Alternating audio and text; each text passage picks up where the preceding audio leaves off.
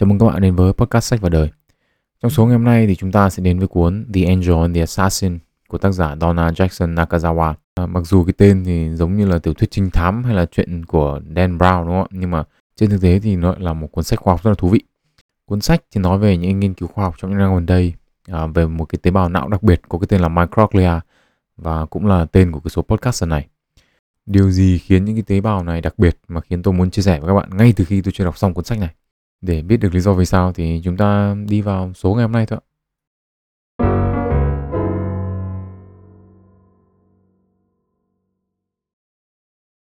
Để hiểu về vai trò của cái tế bào này thì chúng ta cần phải tìm hiểu qua một chút về những kiến thức khoa học cơ bản.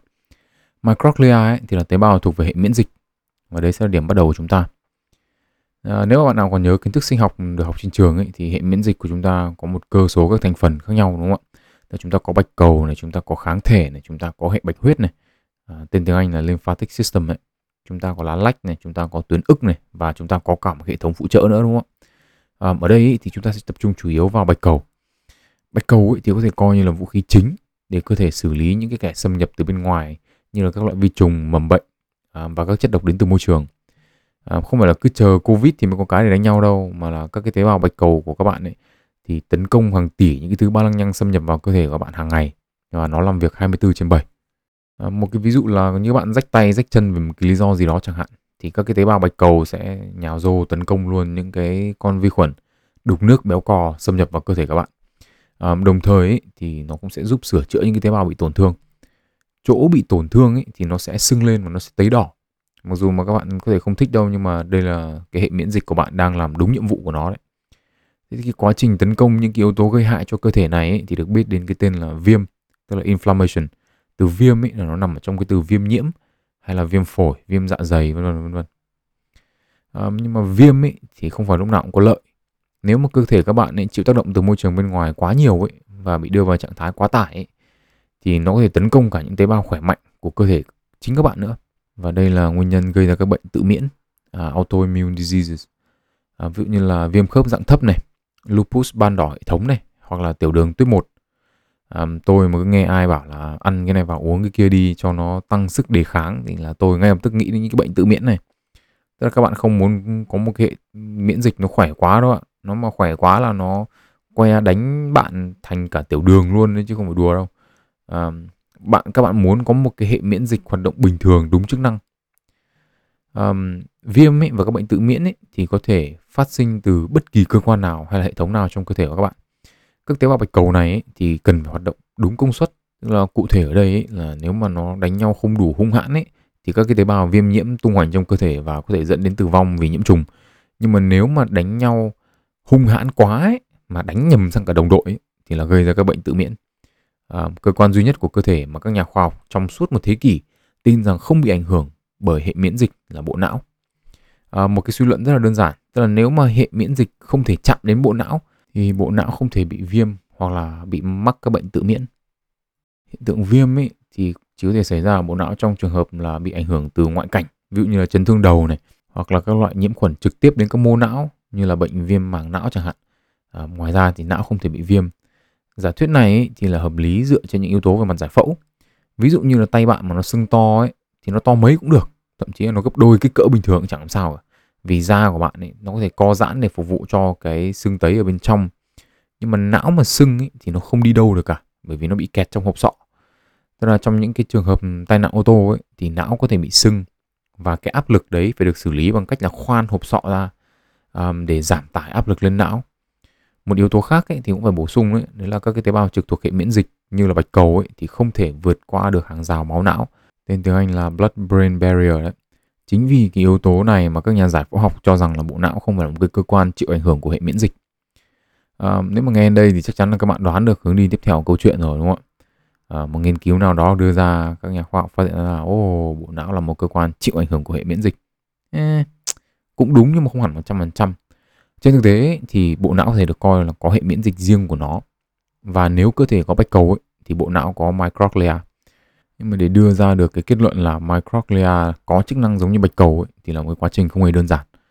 À, trong não của chúng ta ấy, thì có hai loại tế bào chính là tế bào thần kinh và các tế bào phụ trợ. Các tế bào phụ trợ này ấy, thì được biết với cái tên là tế bào thần kinh đệm glial cells. Các cái tế bào thần kinh thì có thể hiểu như là diễn viên chính, những ngôi sao của bộ phim đấy. Thì uh, các cái tế bào thần kinh đệm này thì có thể coi như là cái ekip um, hỗ trợ đi kèm, kiểu như vậy. Uh, các cái tế bào phụ trợ này thì được chia làm bốn loại khác nhau và có nhiều chức năng. Đến thời điểm làm podcast này ấy, thì uh, các tế bào này vẫn còn được đang uh, tìm hiểu xem là còn những cái chức năng gì mà chúng thực hiện nữa hay không. Trong bốn loại tế bào thần kinh đệm này ấy, thì có một cái loại mà các nhà khoa học ít quan tâm hơn cả, đấy là microglia. Về cơ bản ấy, thì các nhà khoa học biết hai điều về chúng. Một là các tế bào này rất là nhỏ. Đây là lý do vì sao nó có cái chữ micro ở trong tên, microglia thì nó micro. Um, hai ấy, là nhiệm vụ của chúng là một cái tế bào thần kinh mà chết đi ấy, thì microglia sẽ mang cái tế bào thần kinh đó đi đi vứt, gọi là người dọn rác đấy. Uh, biết thế nên là ít nhà khoa học quan tâm xem là ngoài cái việc dọn rác ra thì microglia còn nhiệm vụ gì khác nữa không. Um, chức năng chính của microglia ấy thì chỉ được phát hiện khi mà công nghệ nó đủ phát triển và các nhà khoa học ấy có đủ công cụ để quan sát microglia làm việc. À, đầu tiên ấy là các nhà khoa học tìm hiểu được nguồn gốc của microglia. Trong quá trình phát triển bào thai ấy, thì microglia được phát triển từ nhóm tế bào gốc mà phát triển thành các cái tế bào miễn dịch khác như là bạch cầu. Nhưng mà thay vì ấy, chúng ở lại trong cơ thể ấy, thì chúng di chuyển lên não theo đường máu và ở lại đó suốt cuộc đời của một con người. Về cơ bản ấy, thì microglia và bạch cầu là anh em với nhau, chỉ khác chỗ ở thôi. Một đứa thì ở miền xuôi, một đứa thì ở miền ngược. Um, đoạn tiếp theo này thì tôi xin phép dịch uh, gọi là na ná nguyên văn trong sách ấy, vì tôi thấy tác giả tả khá là hay. um, Dưới kính hiển vi độ phân giải cao ấy, thì các tế bào microglia này giống như một cái cây có nhiều nhánh tỏa ra nhiều hướng khác nhau. Các cái tế bào này ấy, thì bơi bơi trong não uh, để tìm kiếm các dấu hiệu báo nguy hiểm. Khi mà chúng bơi qua các cái neuron thần kinh ấy, thì chúng thò các cái cành cây của chúng ra để chạm vào các cái neuron này, xong lại thụt vào. Như kiểu là kiểm tra xem các bạn trẻ có ok không, các bạn vẫn khỏe chứ, hay là đang ốm yếu bệnh tật. À, một nhà khoa học nghiên cứu về microglia đã nói rằng là tôi chưa bao giờ nhìn thấy một tế bào nào nó di chuyển mà có mục đích như vậy. Chúng chiếm mười phần trăm tất cả các tế bào não và vận động liên tục để theo dõi và khảo sát tất cả các khu vực khác nhau của bộ não xem có vấn đề gì không. Một điểm giống nhau nữa của microglia và bạch cầu ấy, đấy là cách mà chúng xử lý những cái tế bào cần phải được xử lý. Ví dụ, trong cơ thể ấy, khi mà có một vật thể lạ xâm nhập ấy, thì chúng sẽ được gắn một cái tag như ở một cái thẻ tên ấy. Sau đó thì microphages, À, tiếng Việt là đại thực bào, là một loại bạch cầu ấy, thì sẽ đi đến nuốt chửng cái tế bào cần bị loại bỏ hoặc là cái vật thể lạ xâm nhập, xong rồi nó bơi đi chỗ khác. à, Đại thực bào ấy thì cũng đóng một vai trò quan trọng trong cái uh, các cái bệnh tự nhiễm, bởi vì khi kích hoạt ấy, thì chúng sẽ phun ra một hỗn hợp các cái chất có thể gây tổn thương lớn lên cái môi trường xung quanh. Trong trường hợp những bệnh như là bệnh viêm khớp dạng thấp ấy, thì đại thực bào có thể phá hủy các mô sụn bằng cái cách này. à, Trong não ấy, thì microglia là một chức năng tương tự. Tức là trong quá trình bộ não phát triển ấy, thì khi mà có quá nhiều các cái khớp thần kinh được sinh ra ấy, và não cần phải cắt tỉa bớt chúng đi ấy, thì những cái khớp thần kinh này cũng được gắn tag và microglia sẽ đến dọn dẹp chúng đi. Việc cắt tỉa này thì cũng tương tự như là việc uh, trong cái trồng cây ăn quả ấy. Tức là chúng ta phải uh, cắt bớt cành đi để những cái cành còn lại được đủ dinh dưỡng để phát triển toàn diện. Và đây là một cái điều hoàn toàn bình thường trong uh, sự phát triển của bộ não. Uh, thế nhưng tuy nhiên ấy, thì cũng giống như trong các trường hợp các bệnh tự miễn ấy, thì các cái tế bào bạch cầu có thể gây hại cho cơ thể. Thế câu hỏi là microglia khi mà hoạt động quá mức thì có gây hại cho não không? Và câu trả lời là đương nhiên rồi. Nếu microglia hoạt động quá mức ấy, thì chúng sẽ phá hủy các khớp dẫn truyền thần kinh. Một nghiên cứu rất là thông minh của Đại học Massachusetts ấy, thì tìm ra được là có các cái mảnh của các cái khớp dẫn truyền thần kinh ở trong tế bào microglia. Tức là đây là bằng chứng trực tiếp cho cái chức năng ăn khớp thần kinh của microglia. Nó tương tự như cái khả năng ăn tế bào của đại thực bào mà chúng ta vừa nói ở trước, đúng không ạ? Vậy thì câu hỏi tiếp theo sẽ là hệ quả của việc mất các cái khớp dẫn truyền thần kinh này là gì? Các nghiên cứu trước đây ấy, thì cho thấy là mất các cái khớp dẫn truyền thần kinh ở võng mạc ấy, thì dẫn đến các bệnh như là thoái hóa điểm vàng, tăng nhãn áp hoặc là mù. Việc chỉ ra được microglia ăn các cái khớp thần kinh ấy, thì giúp giải quyết một cái câu hỏi mà đã làm khó các cái nhà khoa học trong nhiều năm nay. Đấy là tại sao ở một số bệnh tâm thần và thoái hóa thần kinh ấy, thì một lượng lớn các cái khớp thần kinh biến mất và các cái neuron thần kinh ấy, thì chết hàng loạt. À, ví dụ như là chúng ta có bệnh Alzheimer chẳng hạn. Alzheimer là một cái bệnh mà có những biểu hiện như là mất trí nhớ này, gặp khó khăn về ngôn ngữ này, mất phương hướng này, vân vân. Thế thì những cái nghiên cứu ở bệnh này ấy, thì cho thấy là ở cái giai đoạn đầu của bệnh ấy, thì có một lượng lớn bất thường các cái khớp thần kinh bị tác, khiến cho microglia phá hủy một lượng lớn các cái khớp thần kinh này và nó gây ra cái hiện tượng mất chức năng của một số các cái mạch não khác nhau. À, kết quả tương tự thì cũng được tìm thấy ở các cái bệnh như là bệnh tâm thần phân liệt. À, với những cái triệu chứng như là bị ảo giác này, giảm khả năng giao tiếp này, giảm khả năng thể hiện cảm xúc này. Đặc biệt ấy, là ở bệnh tâm thần phân liệt ấy, thì các khớp thần kinh là đã bị phá hủy đến hàng chục năm trước khi các cái triệu chứng bệnh xuất hiện. Um, cho đến thời điểm cuốn sách được viết ấy, thì một số bệnh như là bệnh Crohn's, một loại viêm ruột này, hội chứng tự kỷ và cả Parkinson ấy, thì đều là những cái hiện đều là những cái bệnh mà có hiện tượng microglia bị kích hoạt quá mức. Ở hội chứng tự kỷ hoặc là O C D, tức là rối loạn ám ảnh cưỡng chế đấy, thì các cái hiện tượng viêm trong hệ thần kinh còn bắt đầu trong cái quá trình hệ thần kinh phát triển, dẫn đến việc các cái khớp thần kinh bị microglia cắt bỏ nhiều hơn mức bình thường, dẫn đến những bất thường về tâm lý. Tuy nhiên nên là nếu chỉ nói như vậy thì đấy là một thiếu sót, vì microglia còn rất là nhiều những cái chức năng khác có lợi cho cơ thể chứ không chỉ đơn thuần là tàn phá. À, ở trạng thái cân bằng nội môi ấy, tức là nói một cách đơn giản, tức là khi mà microglia không bị kích hoạt để tàn phá lung tung ấy, thì chúng hoạt động ở một cái phương diện khá là tích cực. Ở những bộ não khỏe mạnh ấy, thì microglia tiết ra các chất dinh dưỡng để kích thích sự phát triển và tạo ra các cái khớp thần kinh mới, bù lại các khớp thần kinh đã mất. Thậm chí thì chúng còn tiết ra các cái chất bảo vệ thần kinh trong quá trình sửa chữa các cái neuron bị tổn thương nữa. Ngoài ra ấy, thì chúng còn kết hợp với các tế bào thần kinh đệm khác để kích thích sự phát triển của myelin, một cái chất dầu lipid bọc xung quanh cái sợi trục của các tế bào thần kinh ấy, giúp tăng tốc độ truyền tín hiệu giữa các cái tế bào thần kinh với nhau. Ngoài ra ấy, thì microglia còn tham gia vào sửa chữa nhiều vùng não khác nhau, đặc biệt là vùng hải mã. Đây là vùng chịu trách nhiệm chính về trí nhớ ngắn hạn này, trí nhớ dài hạn và trí nhớ không gian. À, điểm tiếp theo về microglia ấy, đấy là mối quan hệ của nó với cả hệ miễn dịch. Một học thuyết được đưa ra ấy, là chức năng của microglia cộng với cả hệ thống bạch huyết là cầu nối giữa cơ thể và bộ não, thì những cái yếu tố gây bệnh trong cơ thể cũng dẫn đến những vấn đề ở não. Ví dụ ấy, là như tín hiệu kích thích sự viêm ở cơ thể cũng có thể dẫn đến sự phát sinh tín hiệu gây viêm ở não. Và như thế thì sinh bệnh ở cơ thể ấy, thì có thể gây ra bệnh ở não và ngược lại. Các nhà khoa học tiến hóa ấy, thì cho rằng là hiện tượng cơ thể bị bệnh dẫn đến não bị bệnh này ấy, thì là có cơ sở về mặt tiến hóa. Giả sử như các bạn sống ở năm một nghìn năm trăm ở một cái ngôi làng nào đó ở châu Âu chẳng hạn, nơi mà những cái bệnh dịch như kiểu sởi này và lao phổi này thường xuyên ghé thăm, và mỗi lần mà chúng nó đi ngang qua là số lượng dân làng là đi một nửa. Thì ví dụ như bệnh lao chẳng hạn, khi mà dính thì hệ miễn dịch của bạn sản xuất ra một cơ số các cái tế bào miễn dịch để tấn công lại mầm bệnh. Đến giờ thì chắc chắn là các bạn cũng biết là ngoài cơ thể ra thì microglia cũng bắt đầu những cái phản ứng gây viêm ở trong não. Các cái nhà sinh học tiến hóa cho rằng ấy, việc gây viêm trong não ấy, có chức năng giúp các bạn phục hồi. Ở ví dụ như bệnh lao chẳng hạn, khi mà những cái biện pháp phòng vệ ở cơ thể bạn đã ngăn chặn thành công cuộc tấn công của mầm bệnh rồi nhé, và bắt đầu phục hồi rồi, thì những cái biểu hiện về mặt à, tâm lý ấy, từ các cái phản ứng gây viêm trong não vẫn còn. Tức là bạn vẫn sẽ cảm thấy mệt mỏi, bạn vẫn sẽ cảm thấy tuyệt vọng, bạn vẫn sẽ cảm thấy không có động lực làm gì cả và chỉ muốn trốn ở trong chăn thôi, và thậm chí là có thể mất hứng thú vào cuộc sống.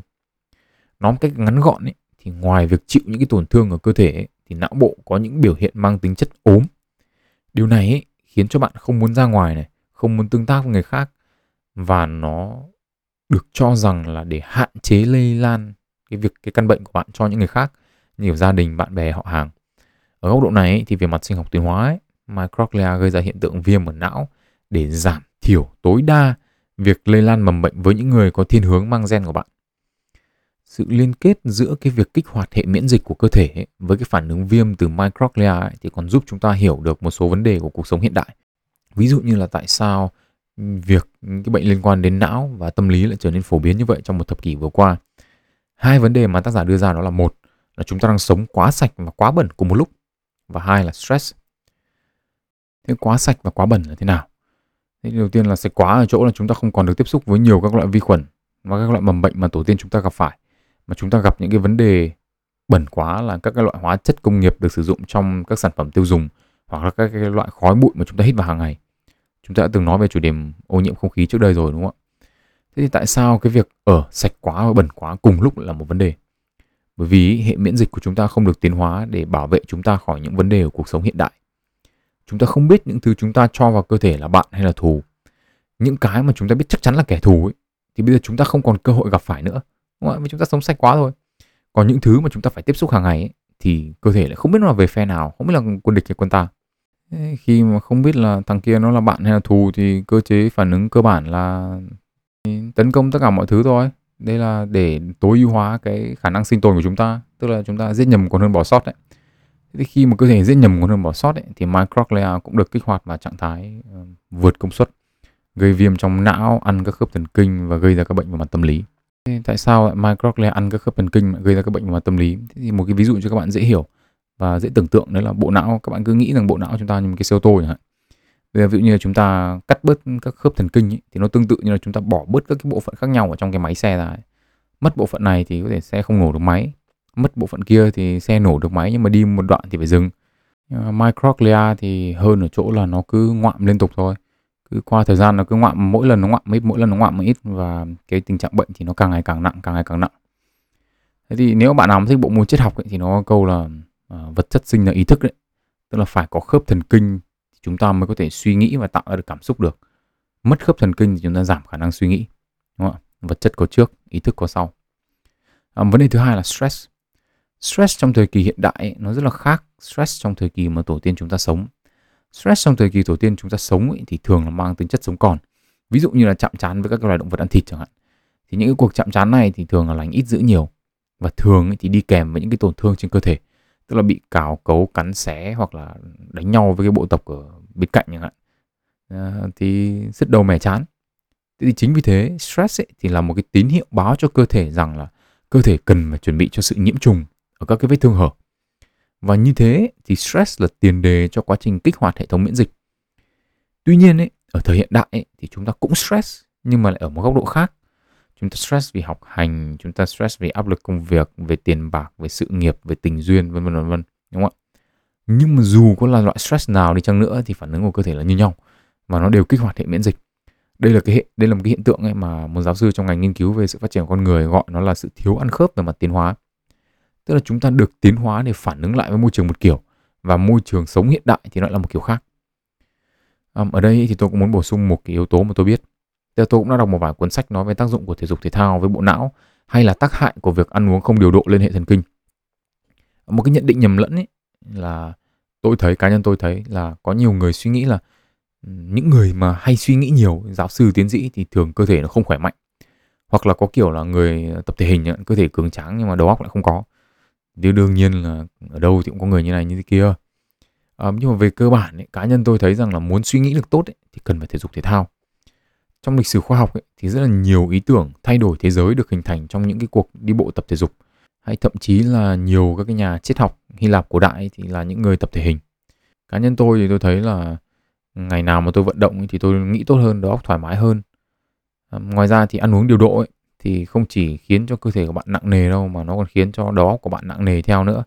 Nhiều người ấy thì có cái hành vi là stress eating, tức là cứ khi nào bị stress thì ăn uống vào. À, cái này cơ bản là khi mà ăn uống ấy, đặc biệt là những cái đồ món ăn ngon hay là nó ngọt ấy, nhiều đường ấy, nhiều chất béo ấy, thì nó sẽ khiến cho não sản sinh ra dopamine và nó làm cho ta cảm thấy sung sướng hơn, thoải mái hơn. Đây là một cái cơ chế để đối phó với stress. Nhưng mà ăn càng nhiều ấy thì càng dễ tăng cân. Và tăng cân ấy, thì lại trở thành một yếu tố gây stress khác, khiến cho đầu óc trì trệ hơn. à, Tôi tôi chưa đọc nghiên cứu hay cuốn sách nào nói về vấn đề này, nhưng mà tôi tôi cho rằng là cái việc nhịn ăn của các cái nhà sư ấy, thì cũng là một trong những cái yếu tố giúp họ tỉnh táo hơn trong suy nghĩ, và có thể họ nghĩ được nhiều hơn. à, Đương nhiên là chỉ trong một cái giới hạn nhịn ăn nhất định thôi.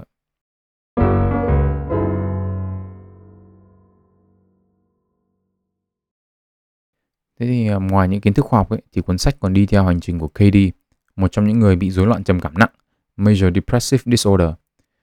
Katie thì có những cái biểu hiện như là luôn ở trong trạng thái lo lắng này, bị ảo giác ở nhiều cái giác quan khác nhau như là thị giác và thính giác, và gần như không bao giờ có năng lượng. Sáng nào ấy thì cô cũng phải dùng hết cả năng lượng của mình có để chuẩn bị cho hai đứa con đến trường. Nhiều đêm ấy thì cô nằm lo hết vấn đề này đến vấn đề khác cho đến sáng. Bất kỳ một cái việc gì mà người bình thường làm không cần suy nghĩ, ví dụ như lái xe đưa con đến trường này thì Katie không thể làm nổi.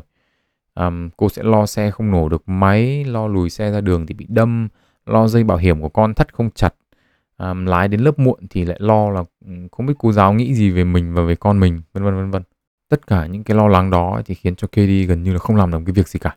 Và điều này thì diễn ra rất là sớm, khoảng hai chục năm trước khi uh, sẽ diễn ra cuộc phỏng vấn với tác giả. Thế thì từ khi còn độ tuổi teen ấy, thì Katie đã có những cái suy nghĩ như vậy rồi. Tức là bố mẹ về muộn cái là lo lắng là bố mẹ bị tai nạn hay là không quay trở về, vân vân vân vân. À, với những cái trường hợp mà bị bệnh về tâm lý nặng như kiểu Katie ấy, thì nói chuyện với bác sĩ tâm lý thì không còn là giải pháp khả thi từ rất là lâu rồi. Mà thay vào đó ấy, liệu pháp xử lý là một loại một hỗn hợp các loại thuốc chống trầm cảm khác nhau. Trường hợp như của Katie ấy, thì có thể uống đến một chục loại thuốc có lẻ. Vấn đề nằm ở chỗ ấy, là sau một thời gian uống thuốc ấy, thì cơ thể Katie sẽ thích nghi, và đơn thuốc trước thì có thể là tác dụng nó sẽ giảm hoặc là nó mất tác dụng, thì có thể sẽ phải đổi thuốc mới hoặc là bổ sung thêm. Đó, nhưng mà nhìn chung ấy, thì liệu pháp này không hiệu quả. Hassan Asif là một bác sĩ đến từ Trung tâm Sức khỏe Bộ não ở New York.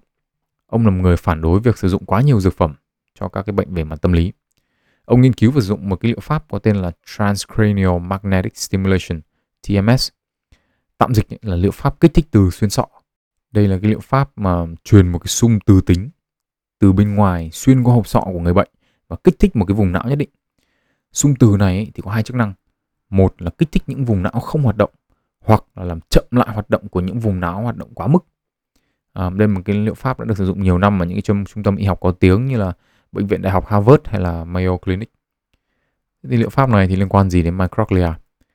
Nếu các bạn còn nhớ ấy, thì chúng ta còn nói đến chức năng của microglia rồi đúng không ạ? Tức là chức năng của nó, một trong những chức năng chính của nó là nuôi dưỡng hoặc kích thích sự phát triển của các tế bào thần kinh. Nhưng mà nếu chức năng này không được thực hiện một cách chính xác ấy, thì các neuron thần kinh không được phát triển đúng, dẫn đến hiện tượng là hoặc là chúng nó hoạt động quá mức hoặc là hoạt động ở mức kém. Vậy thì nói một cách đơn giản, microglia không làm đúng chức năng của nó dẫn đến các vùng não khác nhau hoạt động quá mức hoặc không đủ. Mà tê em ét thì lại có tác dụng điều hòa lại những cái hoạt động này. Thế thì Katie sau hơn hai chục buổi trị liệu với tê em ét ấy, thì đã có những cái biến đổi mà ngay cả con cô không nhận ra. Katie có nhiều năng lượng hơn, không quá lo lắng như trước và làm được nhiều việc hơn này. Cô có thể làm những việc mà trước đây cô không thể làm, ví dụ như là có một công việc để đi làm. Trước đấy thì cô không thể giữ một công việc nào ổn định cả. À, hơn nữa là cô có thể làm điều đó mà không cần phải uống một viên thuốc nào cả. Thế trong trường hợp Katie thì tê em ét không những chỉ giúp làm giảm hoạt động của những cái vùng não hoạt động quá mức mà nó còn kích thích được những cái vùng não không hoạt động đúng như đúng với cái tần suất hoạt động của nó, và điều này ấy, thì là ép microglia vào đúng chức năng của nó, tức là xử lý những cái chỗ mà nó đã hoạt động quá mức, phát triển quá nhiều, đồng thời kích thích sự phát triển của những chỗ hoạt động không đầy đủ.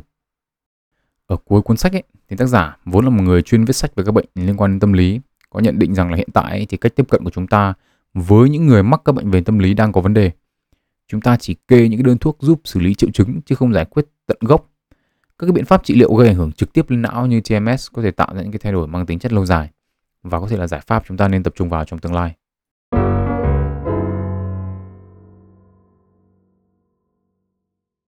Tổng kết lại, trong số này chúng ta đã nói tới microglia, một loại tế bào thần kinh phụ trợ và có chức năng tương tự như bạch cầu ở trong hệ miễn dịch.